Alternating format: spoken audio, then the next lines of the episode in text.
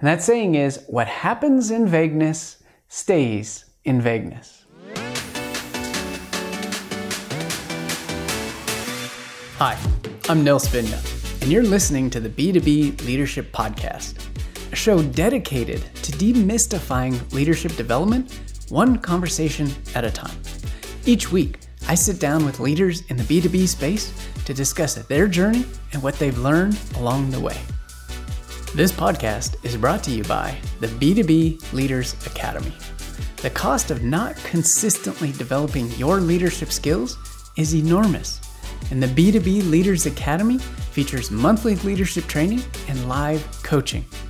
Being a great leader isn't hard, you just need a guide and the right set of tools. So head on over to b2bleadersacademy.com to join and become the leader you have always wanted to be.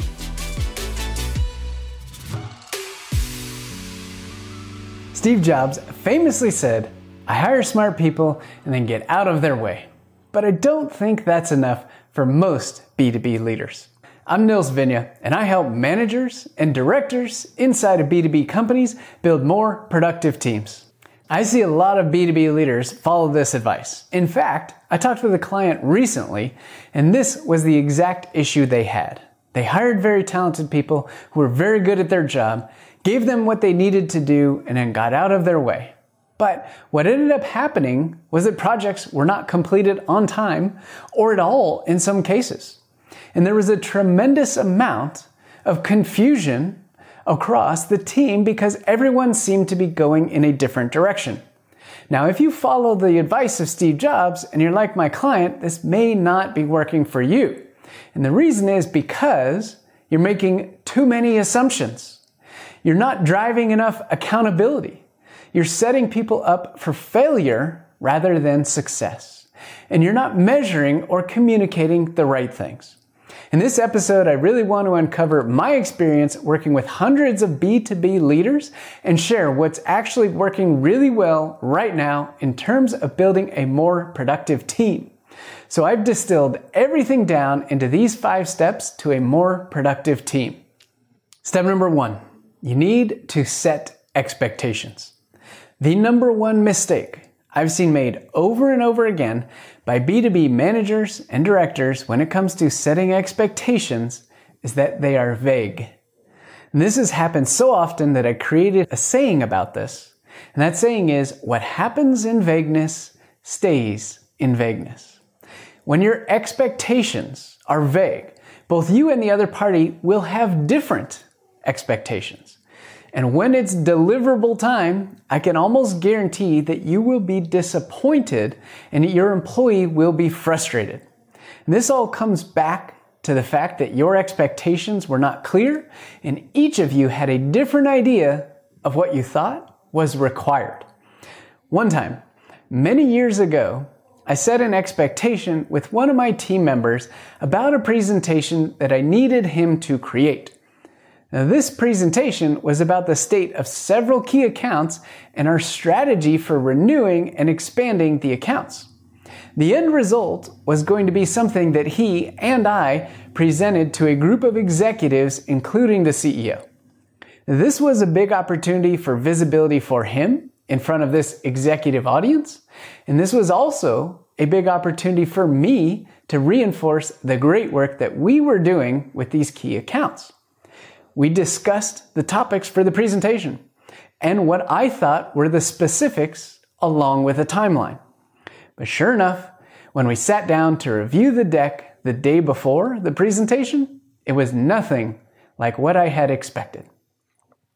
While it contained some of the things we discussed, it wasn't in a state that was ready to share with the executive team. In that moment, my stomach clenched and I struggled to give feedback in an appropriate way because I was so frustrated. And all the ways this had the potential to go wrong started running through my head.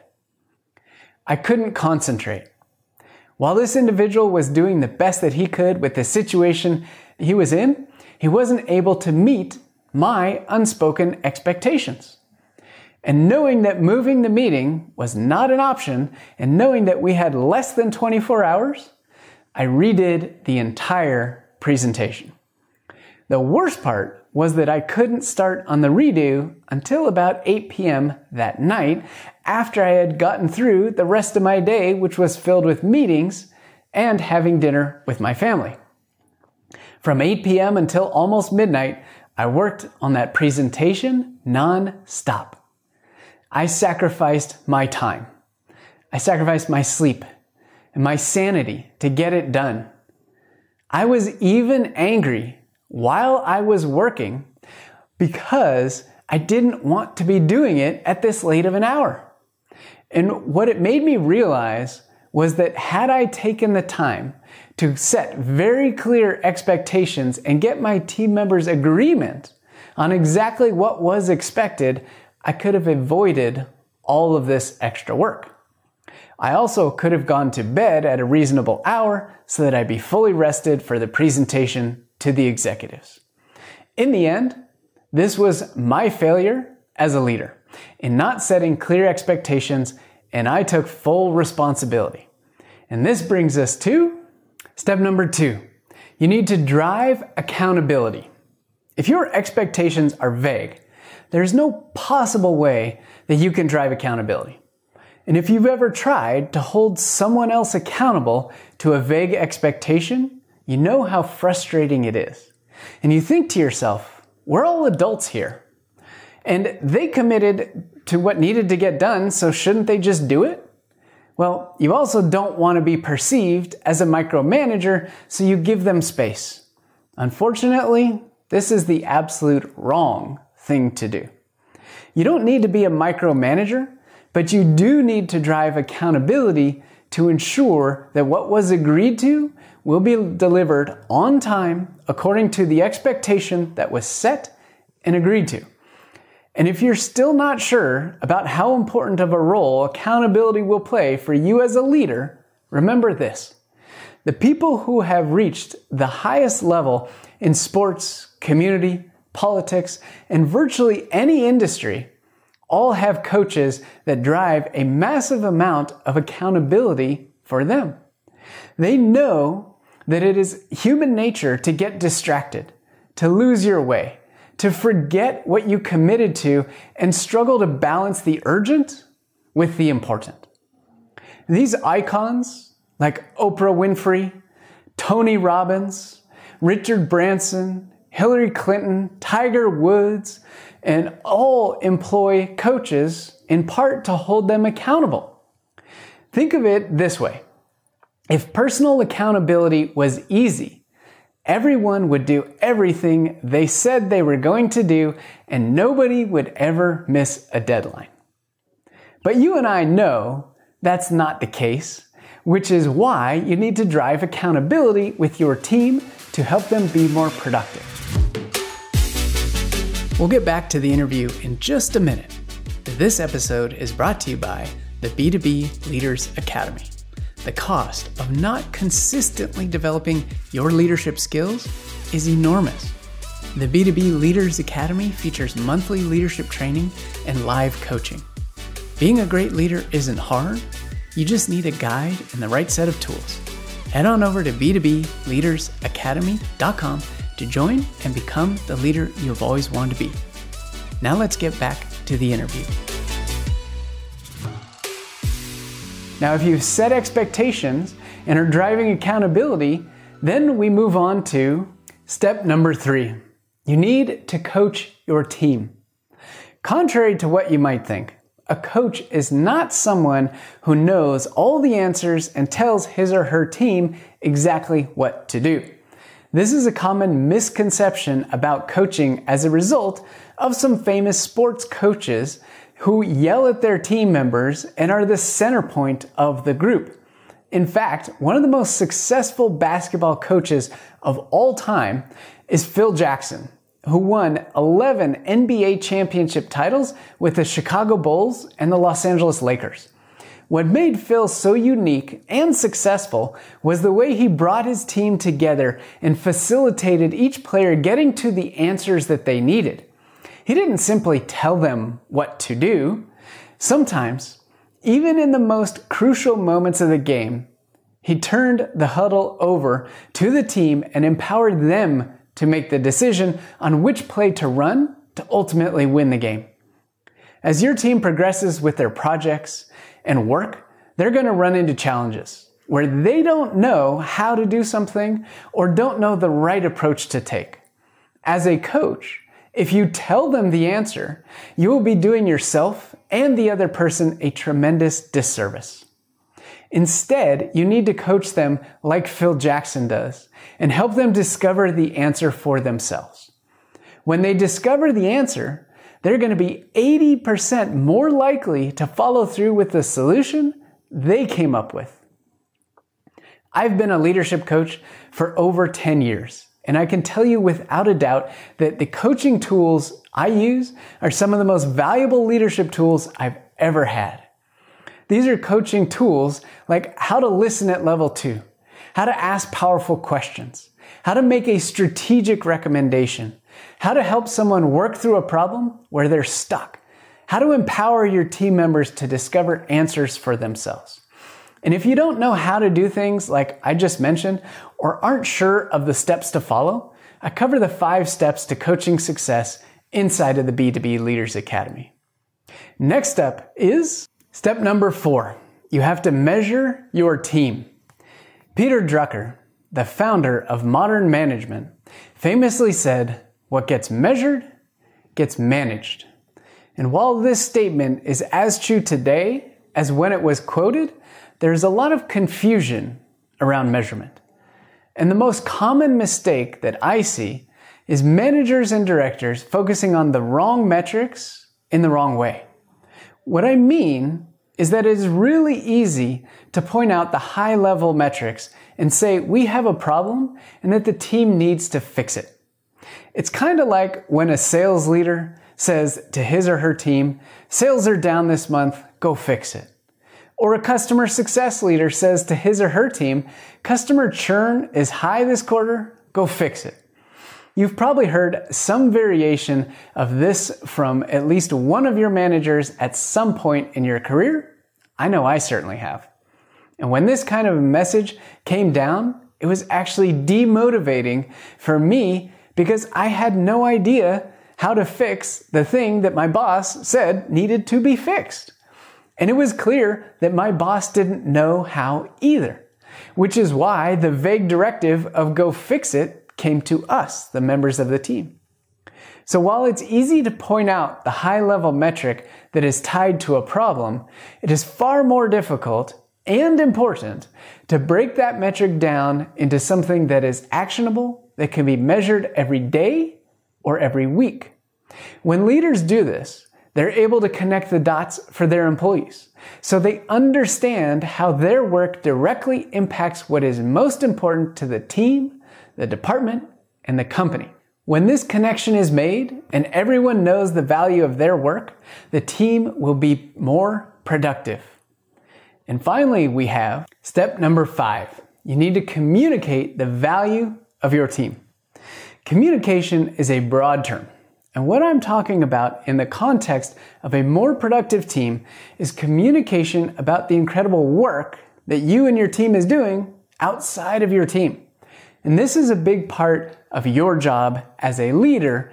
And if you are not effectively communicating your and your team's value beyond your team, you're missing a huge opportunity for recognition and awareness of what it is that you do. So let me ask you this for a moment. Think about another team in your organization, and it can be any team. Now, think about what you would say if I asked you to tell me what that team does and what value they have driven over the last two quarters.